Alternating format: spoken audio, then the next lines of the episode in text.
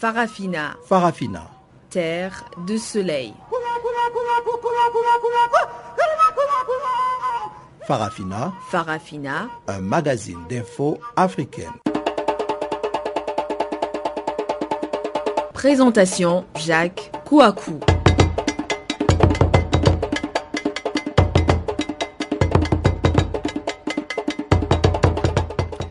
Bonjour à toutes, bonjour à tous. Encore une fois, merci d'être sur Channel Africa. Vous suivez Farafina. C'est votre programme en français sur la voie de la Renaissance africaine. Nous sommes ensemble pour une heure d'information qui va nous permettre de décortiquer l'actualité africaine du jour. Eh bien, Mali, au Mali, les trois jours de deuil national ont démarré dans la douleur pour beaucoup de Maliens, à l'instar d'Abdoulaye Diallo.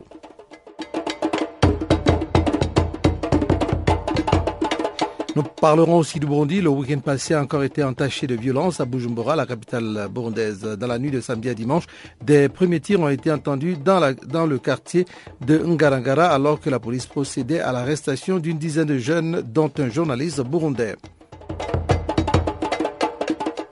Et puis, par rapport à la Libye, la communauté internationale n'est pas encore parvenue à restaurer la paix dans ce pays. Les tractations se poursuivent euh, entre les différentes factions armées. Voici donc quelques titres qui vont marquer notre page magazine. Nous y arriverons tout à l'heure. Je rappelle simplement que la technique est l'affaire aujourd'hui de Tumlo Mkwena. Je suis Jacques Kwaku à ce microphone. Voici tout de suite le bulletin d'information.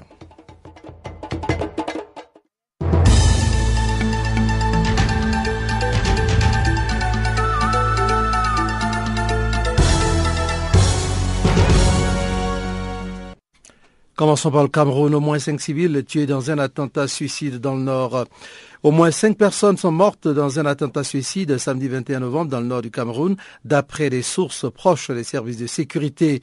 Quatre kamikazes, toutes des femmes, se sont fait exploser dans les environs de Photocol, tuant cinq personnes, dont un chef traditionnel, a appris l'AFP auprès d'une source officielle. Reuters, quant à lui, rapporte seulement la présence de trois femmes kamikazes. Une dizaine de personnes ont été blessées, ajoutent les sources de l'AFP. Parmi les cinq morts comptabilisés se trouveraient les kamikazes, a précisé officier de haut rang. D'après le gouverneur de la région de l'extrême nord, Midiawa Bakari, une première femme kamikaze a actionné sa charge explosive dans la maison du chef traditionnel de Lemari, petit village camerounais situé en périphérie de Photocol, tout près de la frontière avec le Nigeria, tuant le, sur le coup avec euh, quatre membres. euh, tuant le chef donc sur le coup avec quatre membres de sa famille. Dans les minutes qui ont suivi, trois autres femmes kamikazes ont déclenché leurs explosifs à proximité sans toutefois faire de victimes, a-t-il ajouté. La CDAO déploie 133 observateurs pour la présidentielle du 29 novembre au Burkina Faso. L'ancien président de transition de la Guinée-Bissau, Manuel Serifo Namajo, va conduire la mission d'observation électorale à court terme de la communauté économique des États d'Afrique de l'Ouest, la CDAO, pour l'élection présidentielle burkinabé du dimanche 29 novembre, rapporte un communiqué de l'organisation régionale transmis. La mission déployée par la CDAO en vertu de son protocole additionnel sur la démocratie et la bonne gouvernance aura pour objectif essentiel de s'assurer du bon déroulement du processus électoral en vue d'une élection libre, transparente et crédible. Elle sera composée de 133 observateurs, à savoir 13 à long terme et 120 à court terme. Les missions à court terme et long terme seront appuyées sur le terrain par une équipe d'assistance technique de la commission de la CDAO composée de la commissaire chargée des affaires politiques, de la paix et de la sécurité ainsi que du directeur des affaires politiques de la dite commission, respectivement Mme Salamatou Husseini Suleiman et Dr Rémi Adjibewa. Les observateurs seront déployés dans toutes les régions du pays à l'effet d'observer et de suivre toutes les opérations pré-électorales, électorales et post-électorales du scrutin et de se prononcer sur son déroulement. Cette observation portera notamment sur la régularité, la transparence, l'équité et le bon déroulement de la présidentielle. Parlons de la Tunisie à présent. L'assassinat d'un berger près de Djelma revendiqué par un groupe affilié à Daesh. Dans une vidéo diffusée, dimanche 22 novembre, un groupe djihadiste a revendiqué au nom du groupe euh, État islamique ou Daesh euh, dont l'acronyme en arabe donc est Daesh, la décapitation d'un jeune berger tunisien, l'accusant d'avoir informé l'armée sur ses mouvements dans la région de Sidi Bouzid, au centre-ouest de la Tunisie. La décapitation de cet adolescent dans la région de Djelma, c'est dans le gouvernorat de Sidi Bouzid, le 13 novembre a suscité émoi et colère en Tunisie. Ces assassins avaient ordonné à un proche de la victime, Choukri, 14 ans, témoin de l'assassinat, de ramener la tête du jeune homme enveloppé dans du plastique à sa famille. La vidéo publiée dimanche, dont l'authentification n'a pu être confirmée à ce stade, commence par un message écrit sur la vérité de l'apostat Mabrouk, le berger, qui, selon le texte, renseignait l'armée tunisienne sur les soldats de l'État islamique. C'est le destin de tous ceux qui sont dans les rangs des tyrans de la Tunisie contre Jun al-Khilafa, c'est-à-dire les soldats du califat en arabe, précise encore le message. À Djibouti, nous parlons de la présidentielle qui est en ligne de mire. Les grandes manœuvres ont commencé. Même si le casting des candidats n'est toujours pas officiellement connu, les esprits sont déjà tournés vers l'élection présidentielle d'avril 2016. Au pouvoir depuis 1999, le président Ismaël Omar Guelleh, en abrégé IOG, 68 ans, semble bien parti pour se succéder à lui-même pour un quatrième mandat qui devrait aussi être le dernier. Contrairement à ses homologues d'Afrique centrale, il n'a rien à craindre de la rue. La Constitution a été révisée en 2010 pour supprimer la limitation du nombre de mandats à deux. À l'époque, cette initiative avait été justifiée par la peur du vide. Il fallait laisser au chef de l'État djiboutien le temps d'achever les grands chantiers qu'il avait entrepris et de préparer la relève. Cinq ans plus tard, la situation n'a pas vraiment changé. Réélu très confortablement en 2011 avec 80% des voix, il risque néanmoins d'être confronté à une opposition révigorée. Créé quelques semaines avant les législatives de février 2013, l'Union pour le salut national, en abrégé USN, une coalition de huit partis dont certains ne sont pas reconnus par le pouvoir, avait réalisé une percée en décrochant 10 des 65 sièges au Parlement, marquant au passage un très bon score dans la capitale. Un résultat suffisant pour suggérer une certaine usure du Rassemblement populaire pour le progrès en abrégé RPP, le parti présidentiel. Mais pour que l'opposition, qui n'a pas encore officiellement annoncé sa participation au scrutin, puisse espérer profiter de ce succès l'an prochain, elle doit se trouver une stratégie et un candidat unique. Terminons par le Ghana, le président John Dramani Mahama, candidat à sa succession. Il était le seul candidat aux primaires du NDC. Dimanche, le parti a donc approuvé à 95,1% la candidature de Mahama. À 56 ans, le président est venu défendre son bilan malgré une croissance économique ralentie, un fort accroissement de la dette et une dépréciation de la devise ghanéenne, le CIDI. En tant que leader du parti, je reconnais que tous les membres ne sont pas satisfaits de certaines de mes décisions, a admis le président Mahama, qui a décrit les trois dernières années comme un défi. Je vous suis reconnaissant de ce soutien massif que je reçois du NDC et j'accepte la responsabilité de conduire le parti à la victoire en 2016, a-t-il ajouté. Vice-président à la mort en 2012 du président John Atta Mills, John Dramani Mahama avait été élu dans la foulée en battant Nana Akufo-Addo, 71 ans, du nouveau parti patriotique euh, en abrégé NPP un adversaire qu'il retrouvera face à lui lors du scrutin de 2016, dont la date n'a pas encore été fixée.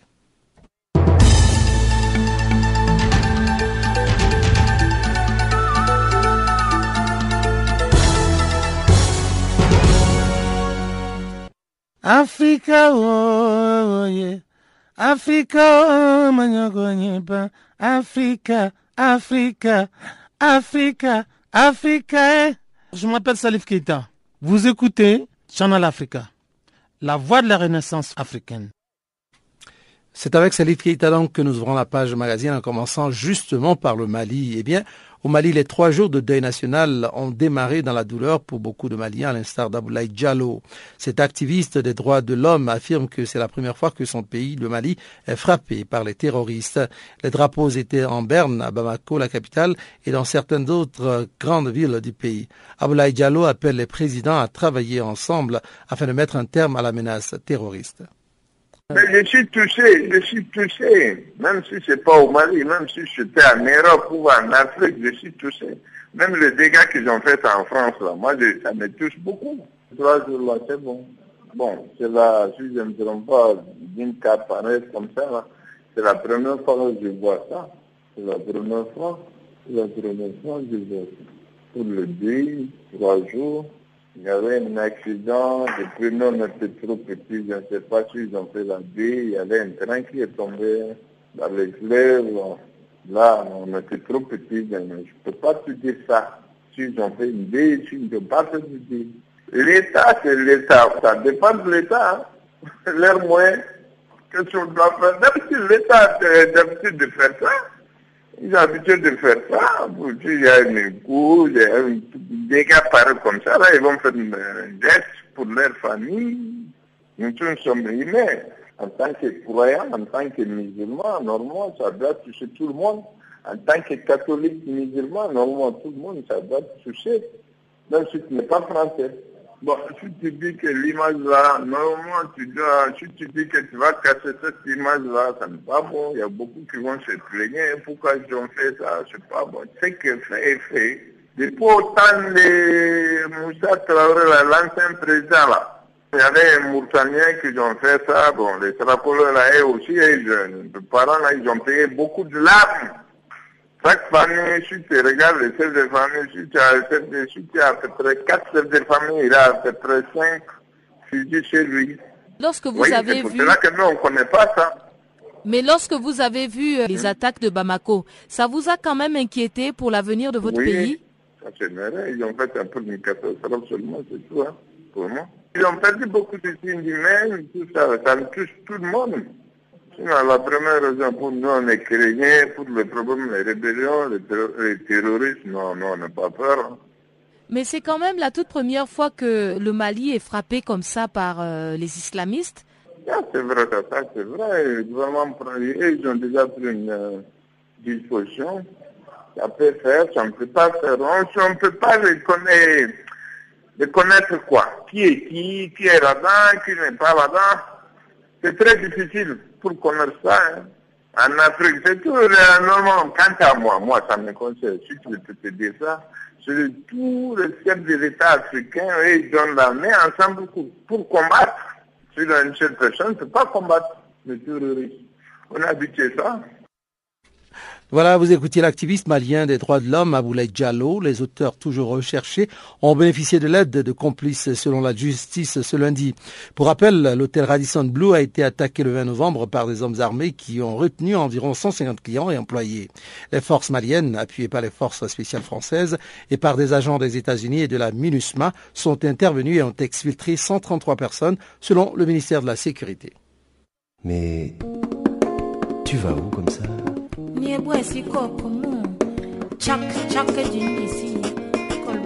Channel Africa. Channel Africa. Channel Africa, la voix de la Renaissance africaine.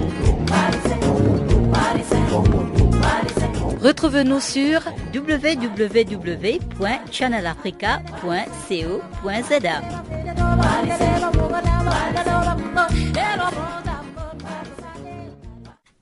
Voilà, la suite du Mali, nous retrouvons maintenant le Burundi pour dire que le week-end passé a encore été entaché de violence à Bujumbura, la capitale burundaise. Donc, dans la nuit de samedi à dimanche, les premiers tirs ont été entendus dans le quartier de Ngarangara, alors que la police procédait à l'arrestation d'une dizaine de jeunes, dont un journaliste burundais. Selon Adama Dieng, conseil spécial du secrétaire général pour la prévention du génocide, le Burundi n'a pas le choix aujourd'hui que de se mettre autour de la table et de discuter de la manière la plus saine possible pour sortir de cette engrenage infernal. Je reste extrêmement préoccupé par la situation qui prévaut au Burundi et je dois cependant dire que je salue euh, le soutien que l'Union africaine, la Commission, l'Union européenne euh, ont apporté à la résolution qui a été adoptée par le Conseil de sécurité. Je dois préciser d'ailleurs que le Conseil spécial pour euh, la prévention des conflits euh, qui vient d'être nommé par le secrétaire général va visiter la région dans les prochains jours. Il aura des consultations avec les Burundais, avec les officiels du gouvernement, avec les partis de l'opposition, pour explorer ensemble les options euh, qui s'offrent pour un renforcement du rôle des Nations Unies au Burundi, mais également pour un renforcement de la coopération entre les partenaires que sont l'Union africaine, la communauté de l'Afrique de l'Est, mais aussi le facilitateur du dialogue burundais, euh, le président Museveni.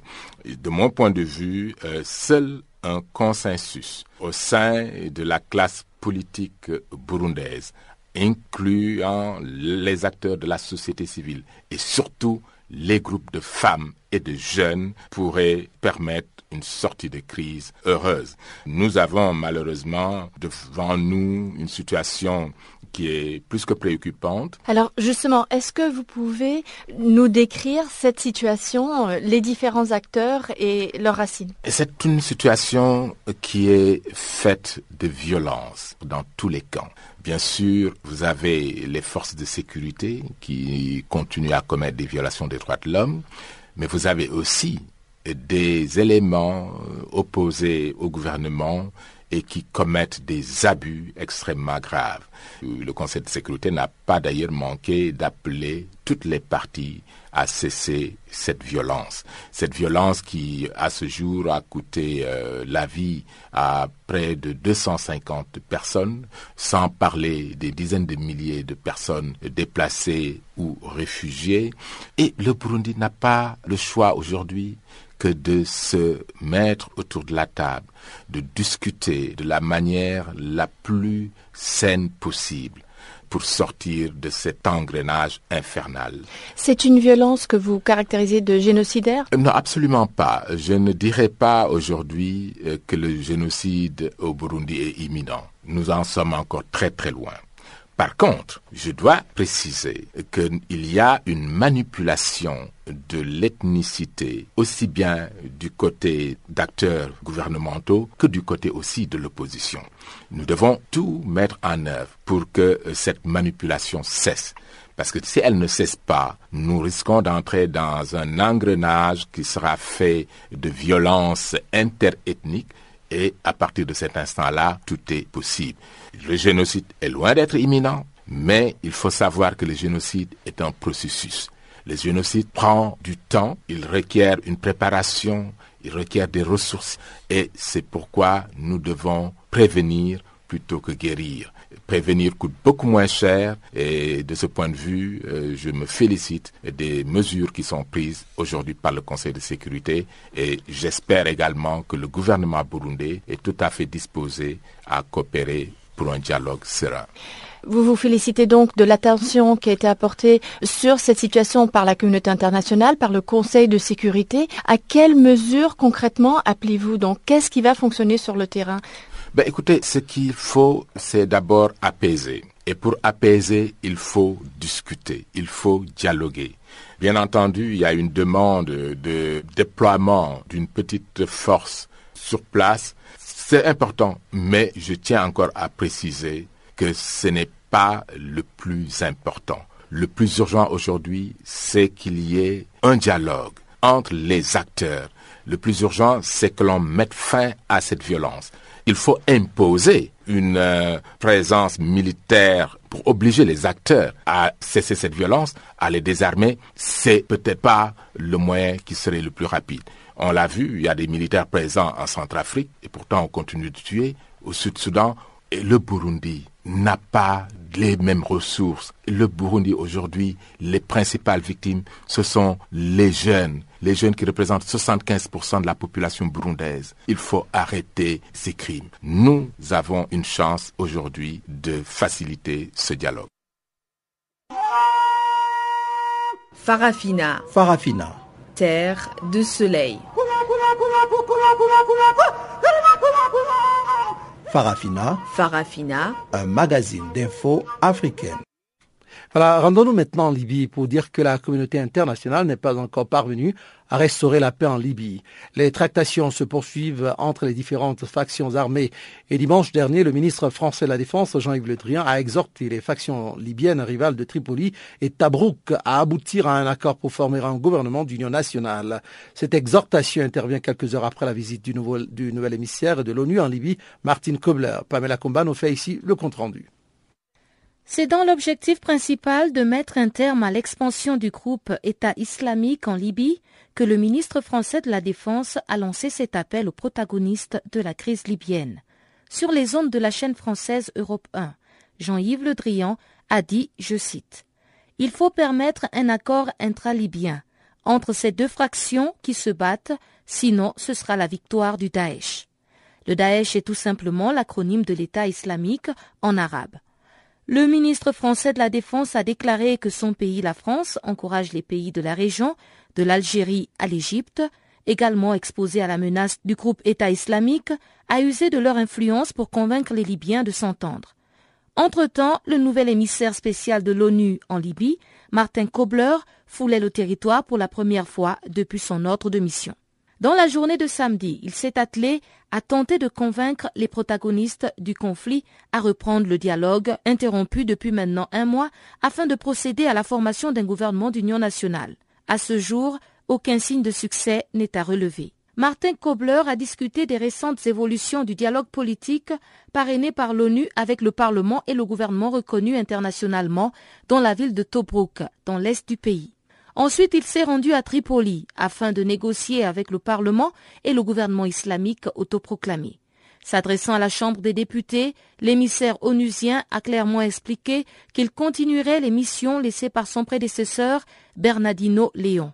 Je ne changerai aucun mot dans le texte de l'accord, mais il est possible de tenir une réunion pour évoquer les problèmes en suspens, a déclaré Martin Kobler, qui a mis l'accent sur l'urgence de la situation. Il a aussi rappelé aux deux factions leur responsabilité à mettre un terme au chaos qui règne en Libye depuis bientôt cinq ans. Pour rappel, le pays autrefois riche en pétrole est actuellement divisé entre deux parlements et deux gouvernements rivaux, dont le gouvernement de Tripoli, contrôlé par les forces islamistes d'Aube de la Libye, et le gouvernement internationalement reconnu qui opère dans la ville de Tobruk, dans l'est du pays. La Libye, qui produisait 1,6 million de barils de pétrole par jour, a vu sa production chuter à 300 000 barils par jour a rappelé que c'était en novembre 2011 que les États-Unis ont pour la première fois bombardé le groupe Daesh en Libye, éliminant dans une frappe aérienne l'Irakien Abu Nabil, présenté comme le chef du groupe extrémiste dans ce pays. Cette même année enregistra la chute de Muammar Kadhafi et à ce jour, la paix n'est plus jamais revenue dans ce pays qui pourtant avait justifié cette attaque par la libération du peuple libyen.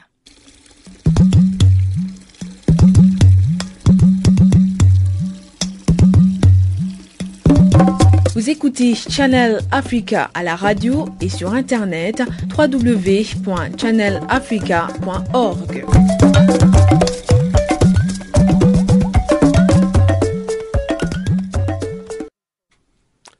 Parlons maintenant de la visite du pape en République centrafricaine. Première visite du pape François en Afrique, ce sera du 25 au 30 novembre prochain. En République centrafricaine, l'une des étapes de sa visite, les préparatifs vont bon train. Le programme de la visite du souverain pontife prévoit une visite à la mosquée centrale du KM5 où est retranchée la communauté musulmane le 30 novembre. Le nonce apostolique et l'archevêque de Bangui sont allés à la mosquée centrale rencontrer la communauté musulmane afin de préparer et harmoniser ensemble la visite du chef de l'Église catholique à la mosquée centrale du KM5. Notre correspondant Prosper Yakamaïdé faisait partie de la délégation. Dès l'accès de l'avenue Koudoukou, qui mène à la mosquée centrale, on peut lire sur des banderoles et affiches grand format. Bienvenue au pape au kilomètre 5. À la mosquée centrale, plus d'une vingtaine d'autorités locales et religieuses musulmanes, dont des imams du kilomètre 5, attendaient déjà l'arrivée de la délégation. Monseigneur Dieudonné Zapalayinga, archevêque de Bangui, présente l'objectif de la visite. Le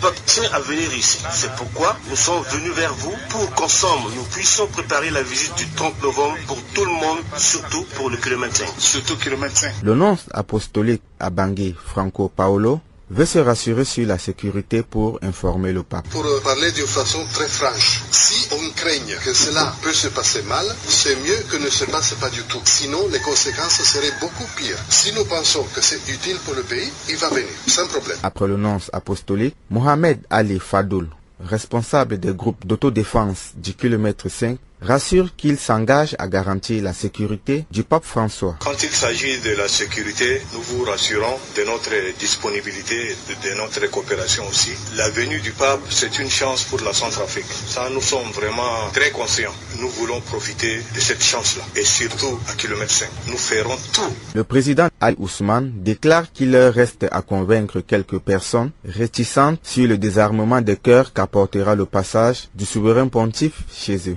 J'ai fait le tour de toutes les associations qui composent la commune. Il y a une écrasante majorité qui s'est dégagée en faveur de la visite du pape ici au kilomètre 5. Il y a un grand travail qui doit se faire, c'est d'inclure tout le monde, même ceux qui ne sont pas d'accord. Ils sont une infime minorité, mais on va faire un effort pour les ramener à la raison, pour qu'ils puissent tous participer à ce que cette visite-là soit réussie. Concernant la sécurité du patron de l'église catholique à Bangui, la commission sécurité du comité d'organisation a fait savoir que le gouvernement centrafricain la communauté internationale et la commission épiscopale travaillent en synergie pour que toutes les dispositions nécessaires soient prises. 2500 secouristes ont été recrutés et formés par la sécurité publique pour éviter des bousculades. 1500 barrières de sécurité seront conçues. Mais pour Monseigneur Zapalainga, la première sécurité du pape, c'est d'abord Dieu tant que religieux, nous ne pouvons pas parler à la place des militaires. Le premier protecteur, le premier berger, c'est Dieu. C'est Dieu qui protège. Dieu protège à travers les hommes et les femmes. Pour le moment, il protège à travers la MINUSCA, à travers le gouvernement et aussi à travers chaque centrafricain. À écouter la MINUSCA, il aura un renfort en provenance de la Côte d'Ivoire qui viendra pour aider. Ce sont des démarches que la MINUSCA, de par la mission reçue des Nations Unies, accomplit nous, en tant que religieux, nous avons des jeunes que nous appelons les scouts et les guides, que nous sommes en train de préparer pour le maintien de la paix, afin qu'ils puissent apporter leur contribution, ne fût-ce qu'empêcher les embouteillages et surtout aussi les bousculades qui peuvent occasionner des blessures ou des morts. Ça, c'est notre humble contribution que nous sommes en train d'apporter. Les uns les autres, si nous travaillons dans la complémentarité, cette visite sera une réussite, pour ne pas dire bénéfique pour la paix centrafricaine. L'Organisation des Nations Unies a aussi mis la main dans la pâte. 250 casques bleus sénégalais composant la force de réaction rapide de l'opération des Nations Unies en Côte d'Ivoire ONUCI, basée à Yamoussoukro, seront déployés auprès de la MINUSCA à Bangui à partir du 25 novembre. Le bataillon qui restera à Bangui pour une durée de 6 à 8 semaines aura pour mission, entre autres, d'assurer la sécurité du pape François en terre centrafricaine. Du côté du Vatican, le Saint-Père ne se laisse pas conditionner par des craintes de violence en République centrafricaine. Il a maintenu toutes les étapes de sa visite prévue à Bangui la semaine prochaine. L'objectif du pape est de manifester sa proximité à un peuple qui souffre et c'est pourquoi il consacre la première étape de son séjour à Bangui à un camp de réfugiés. Le souverain pontife encouragera à soigner les blessures et à dépasser les divisions. Un message pour les Centrafricains, mais aussi pour tous ceux qui cherchent à les aider à dépasser ce moment de crise. La dernière visite d'un souverain pontife en Centrafrique remonte en 1985 avec le pape Jean-Paul II. Prosper Yakamaide, Channel Africa. Bonjour à tous, c'est Yvonne Chaka Chaka. Vous écoutez Channel Africa, la voix de la renaissance africaine. Voilà, nous allons parler maintenant de la RDC vers l'acceptation de la double nationalité en République démocratique du Congo. La question a toujours été soulevée, surtout par les Congolais vivant à l'étranger. Le gouvernement de Kinshasa s'y penche effectivement, mais en tout cas, euh, cela doit renvoyer à une révision de la constitution de ce pays qui souligne que la nationalité congolaise est une et exclusive. Depuis Kinshasa, une correspondance de Jean-Noël Bamouezé.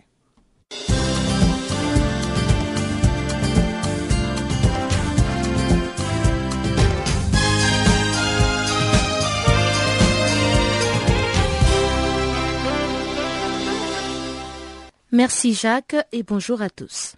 Commençons en Afrique du Sud, dont la capitale économique, Johannesburg, a abrité ce lundi l'ouverture du 12e congrès national du COSATU, le congrès des syndicats sud-africains. C'est dans la banlieue de Midrand que quelques 2500 syndicalistes se sont réunis.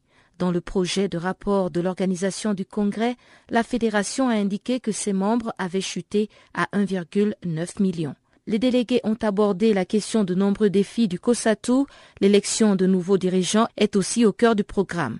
En effet, pour la première fois depuis les luttes intestines et les batailles de factions qui ont commencé en 2012, les congressistes vont enfin changer de leadership. Becky Tsalin Tsali est pressentie en remplacement de Zina Vavi, éclaboussée par un scandale sexuel à la tête de l'organisation. Ce congrès devrait également ratifier l'admission de l'Union des métallurgistes d'Afrique du Sud libérés, le Limoussa, en remplacement du NUMSA, dans le COSATU. Mais malgré les luttes intestines et la chute de l'adhésion de près de 400 000 travailleurs, la direction titulaire ne semble pas être à risque de perdre ses positions. Le deuxième vice-président, Toi Toi James, espère que ce congrès permettra d'enterrer la hache de guerre entre membres et marquera la renaissance du COSATU. Ce douzième congrès du COSATU s'achèvera jeudi. La Côte d'Ivoire espère lever 244 millions de dollars d'ici le 21 décembre grâce à l'émission d'un soukouk.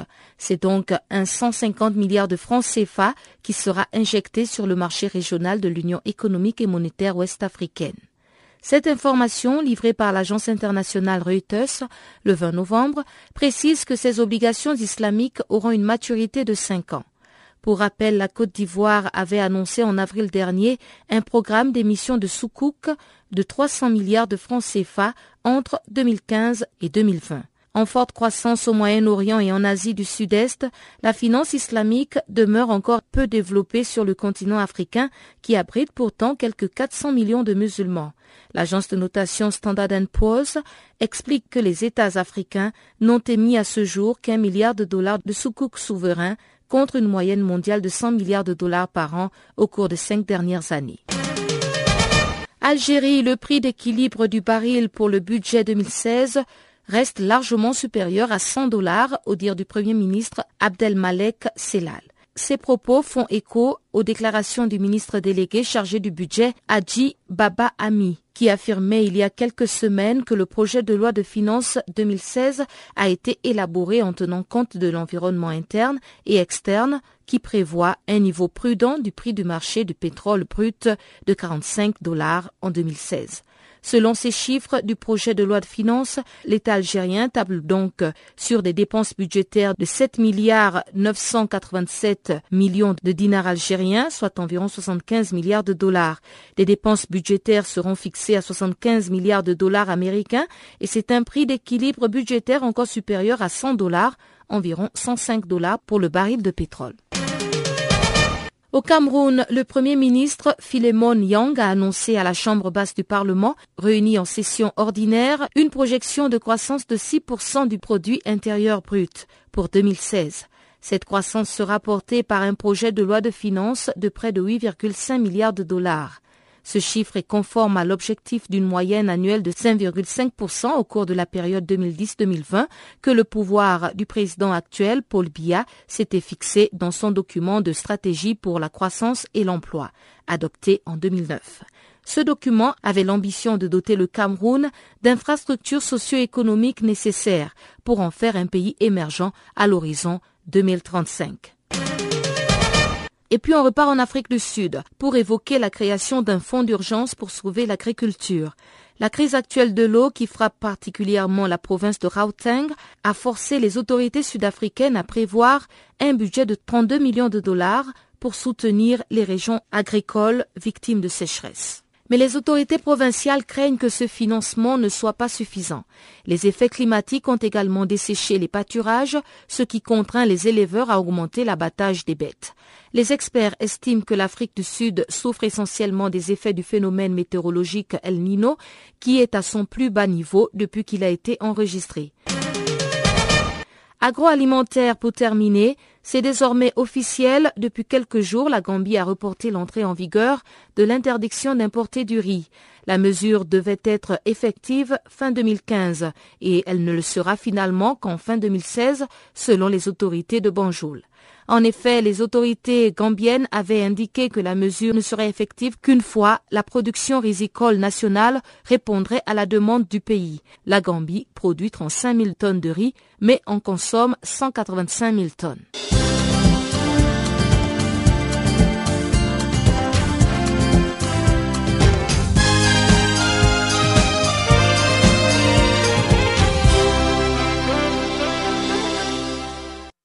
Voilà, nous sommes allés très vite en besogne. C'était là donc euh, le bulletin économique présenté par euh, Pamela Kumba.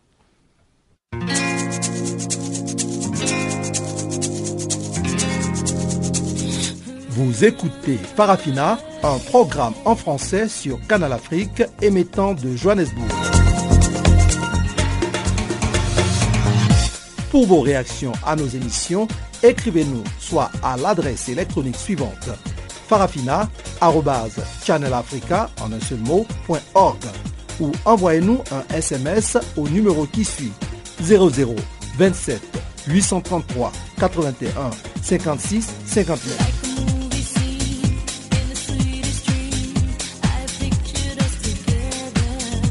Notre adresse électronique farafina.channelafrica en un seul ou par SMS 0027 833 81 56 59. Seconde partie de ce programme, nous commençons avec la RDC. Vers l'acceptation de la double nationalité en République démocratique du Congo, la question a toujours été soulevée, surtout par les Congolais vivant à l'étranger. Le gouvernement de Kinshasa s'y penche effectivement, mais cela doit renvoyer à une révision de la constitution de ce pays qui souligne que la nationalité congolaise est une et exclusive. Depuis Kinshasa, voici notre correspondant Jean-Noël Bamouezé. C'est justement l'article 10 de la Constitution en cours ici en République démocratique du Congo qui stipule la nationalité congolaise est une et exclusive. Elle ne peut être détenue concurremment avec aucune autre. Une disposition dont les Congolais vivant à l'étranger se sentent toujours lésés. La question a été soulevée plusieurs fois ici pour tenter de permettre à tous ces membres de la diaspora congolaise de continuer à appartenir à ce pays. Les autorités de Kinshasa sont justement préoccupées par ce problème et une solution pourrait être trouvée très bientôt, même si pour y parvenir, il faudra procéder à la révision de la Constitution. Dans tous les cas, quiconque est né congolais ne peut pas être déchu de la nationalité congolaise. Écoutons plutôt les explications du vice-ministre congolais en charge des Congolais de l'étranger, Antoine Boyamba. Nous sommes là pour appliquer les résolutions de concertation nationale. On ne va pas balayer ça. Lors des concertations nationales, je pense que la résolution numéro 3 parle de l'irrévocabilité de la nationalité congolaise d'origine. Ça veut tout dire. Ça veut dire que quiconque est né congolais ou ayant des ascendances congolaises ne peut pas être déchu de sa nationalité congolaise. Donc cela, de facto, on accepte la multi ou la double nationalité. Mais ça demande quand même aussi qu'on fasse une révision de la Constitution. Euh, je pense que c'est l'article 10 de la Constitution qui doit être révisé. Maintenant, c'est le mécanisme. Ici et là, il y a des citoyens, des initiatives citoyennes où des gens euh, lancent des pétitions reconnues par la Constitution, ou s'ils arrivent à avoir 100 000 électeurs, Voilà, on peut demander au peuple de se prononcer là-dessus. Mais euh, je pense que le chef de l'État demande à ce que nous puissions dialoguer. Il y a plusieurs points dans la constitution congolaise qui demandent à ce que on puisse discuter. Et si on n'arrive pas, nous, la classe politique ainsi que la société civile, si on n'arrive pas à se mettre d'accord, eh bien, je pense, hein, ça n'engage que moi, qu'il serait de bon ton de demander au peuple, le souverain primaire, de se déterminer. Avant d'arriver là, dialoguons d'abord, discutons pour voir comment est-ce qu'on peut faire ça. Un dialogue tant attendu ici après que le président de la République, Joseph Kabila, l'a convoqué il y a quelques mois pour préparer un environnement pouvant permettre la tenue des élections prochaines dans un climat de paix. Plusieurs sources ont évoqué la fin du mois en cours pour le début des travaux de ces pourparlers, mais pour l'instant, le comité organisateur ne s'est pas encore prononcé officiellement et donc ni le lieu ni la date, en tout cas rien de précis en ces moments. C'est là que tous les acteurs politiques de la société civile doivent discuter de plusieurs questions dont celle ayant très bien sûr à la nationalité pour les Congolais vivant à l'étranger. Une fois de plus, Antoine Boyamba, vice-ministre chargé des Congolais de l'étranger. Ces choses-là ne se font pas sur une décision fut-elle du gouvernement. Ça doit se faire à partir d'un consensus. Il faut que nous soyons tous d'accord. Et voir aussi mettre les garde-fous pour qu'il n'y ait pas des usurpateurs. Mais on commencerait d'abord par ceux qui sont d'origine congolaise. C'est bien clair. Il faut dire que pour l'instant, les effectifs des Congolais vivant dans différents pays du monde ne sont pas vraiment maîtrisés, mais leur nombre est estimé entre 7 et 8 millions de personnes. Jean-Noël Bamwese, Channel Africa, Kinshasa.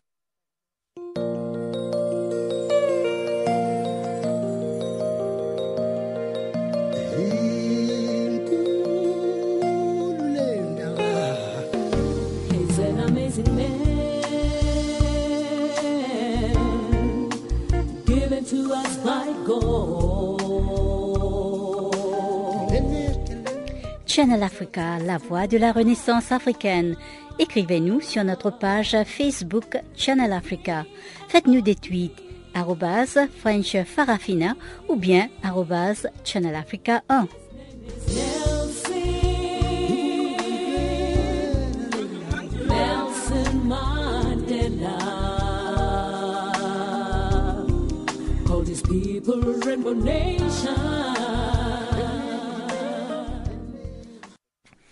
Parlons d'électrification à présent. Au chapitre de l'électrification du continent, l'ancien ministre de l'écologie Jean-Louis Borloo a discuté d'une nouvelle initiative au siège des Nations Unies à Genève. Dénommé Énergie pour l'Afrique, ce projet cherche à trouver le financement nécessaire pour contribuer à l'électrification du continent. Nous parlons de l'ancien ministre français, bien entendu.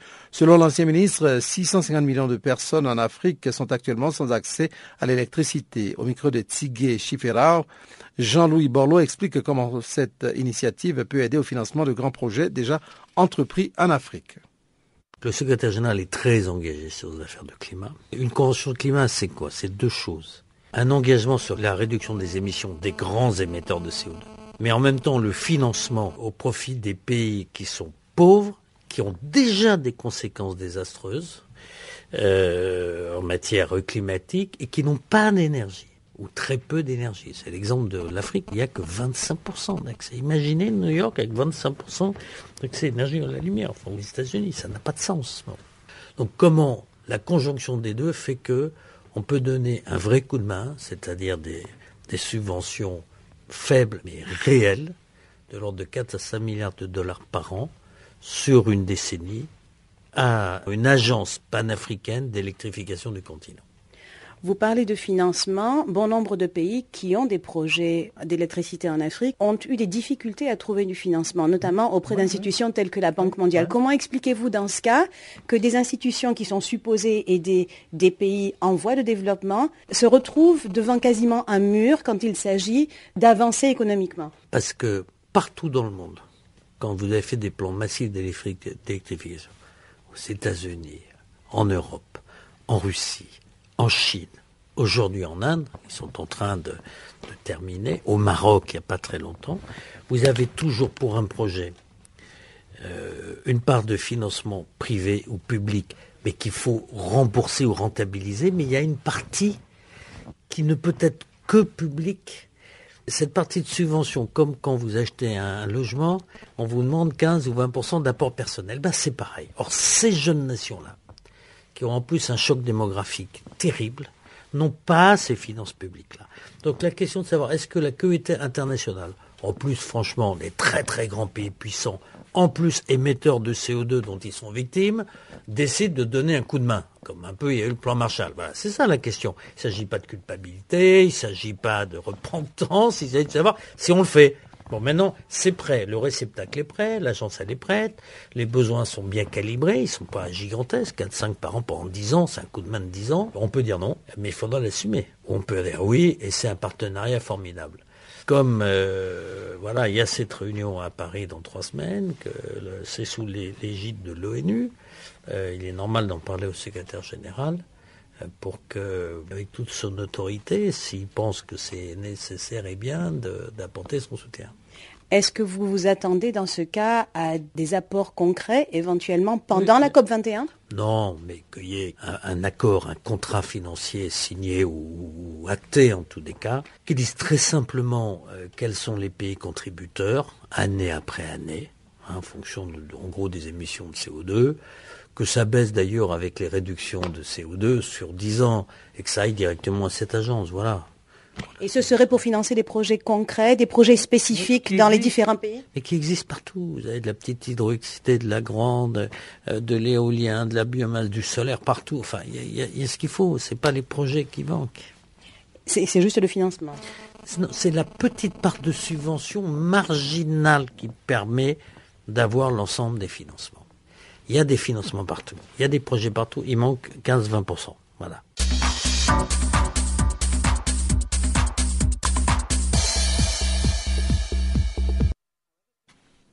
Santé à présent. L'Organisation mondiale de la santé, l'OMS, s'inquiète de la résistance aux antibiotiques phénomène naturel, l'antibiorésistance s'est accélérée par le mauvais usage des antibiotiques chez l'homme et l'animal. De nombreuses infections comme la pneumonie, la tuberculose et la gonorrhée sont devenues plus difficiles à traiter face à la perte d'efficacité euh, des antibiotiques utilisés pour les combattre, précise l'OMS. Le docteur Carmen Pessoa da Silva, responsable de l'unité antimicrobienne à l'OMS, nous, en dit plus au micro de Tigé Chifera on fait face à des infections qui sont occasionnées par des bactéries, des micro-organismes bactéries, et parasites ou, virus qui ne répondent pas au traitement avec des médicaments antimicrobiens. Quand on parle de cela, on parle des infections tout à fait banales et, fréquentes. On parle des infections urinaires qui sont des infections très, très, très fréquentes. On parle également, euh, quand on parle des mycobactéries, la tuberculose, qui est le problème de la résistance, la, euh, des tuberculoses multirésistantes. C'est aussi un programme émergent.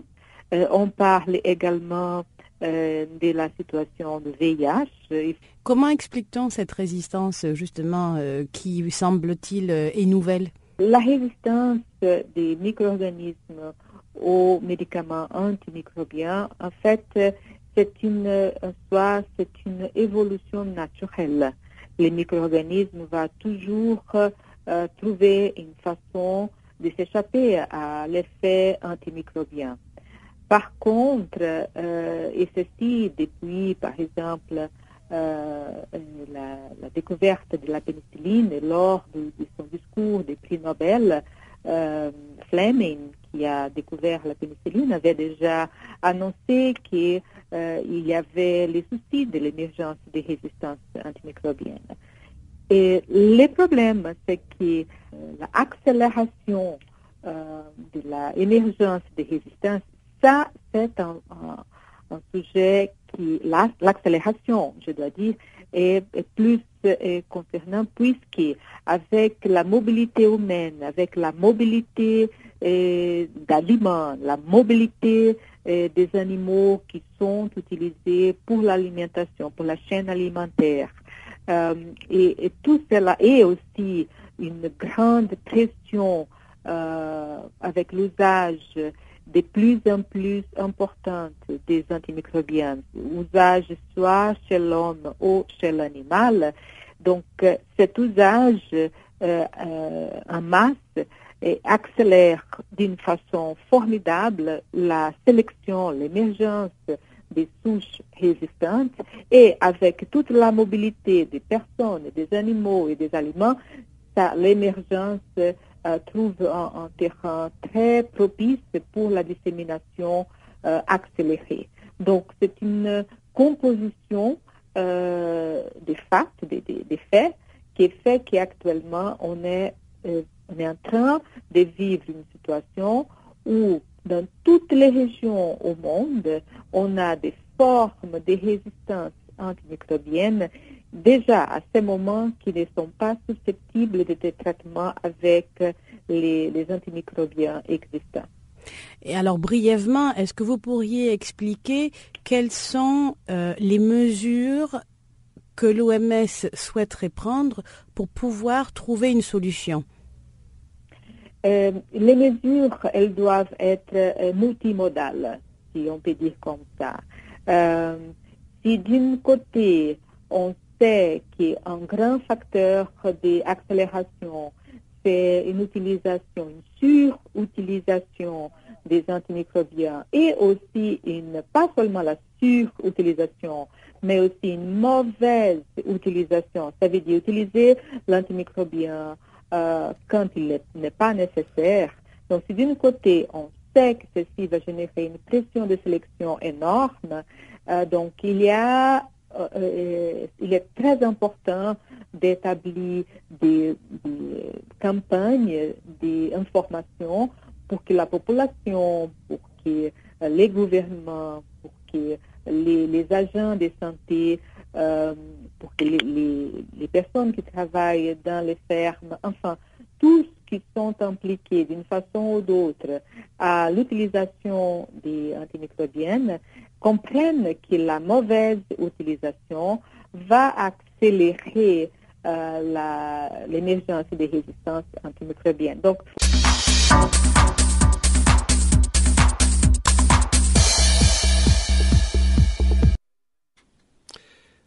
Voilà, c'est là donc quelques éléments de santé. Nous allons maintenant passer à la page des sports.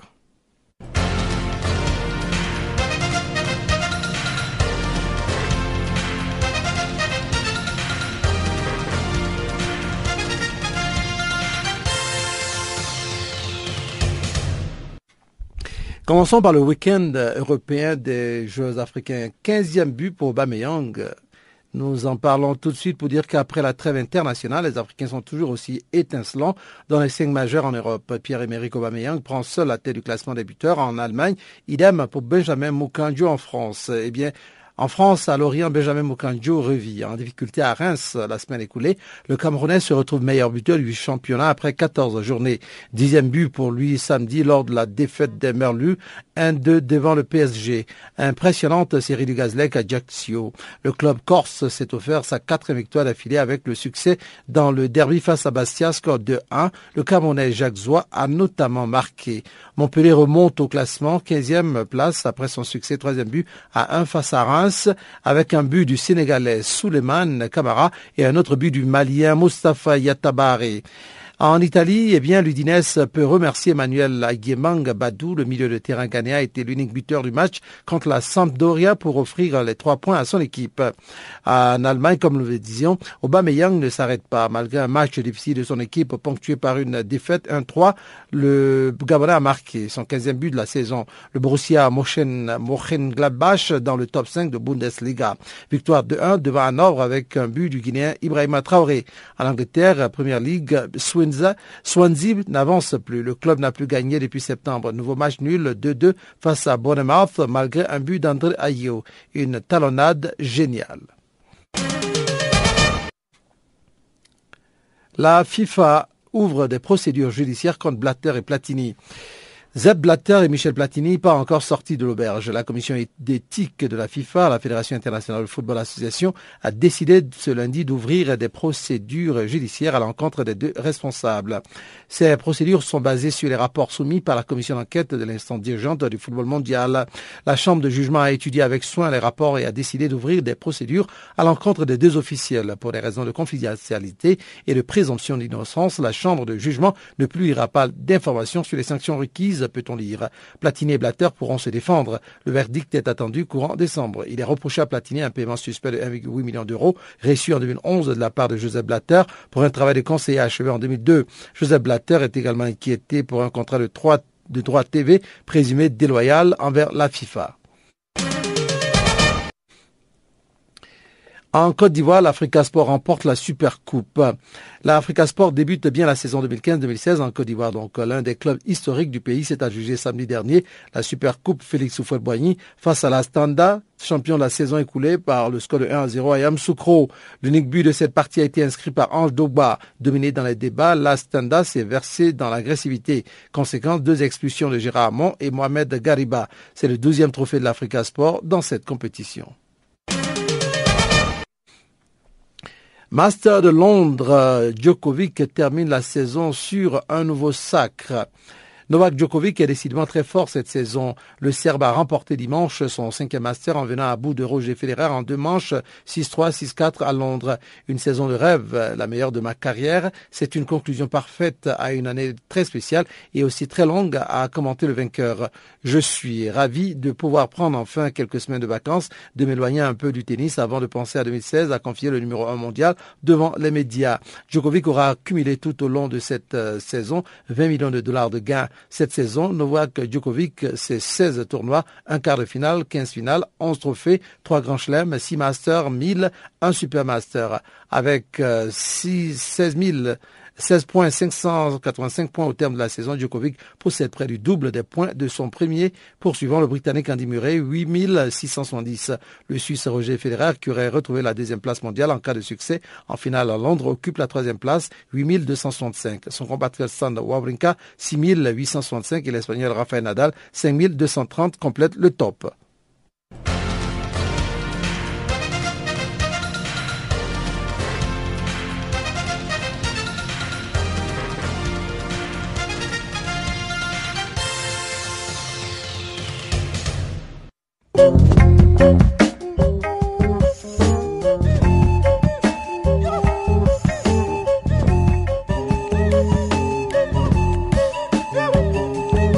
Voici qui met un terme à Farafina pour ce jour. Farafina qui a été mise en onde par Tumelo Mukwena, Jacques Kwakwa ce microphone avec Pamela Kumba euh, qui avons préparé cette émission avec nos correspondants. Et eh bien, nous vous disons merci.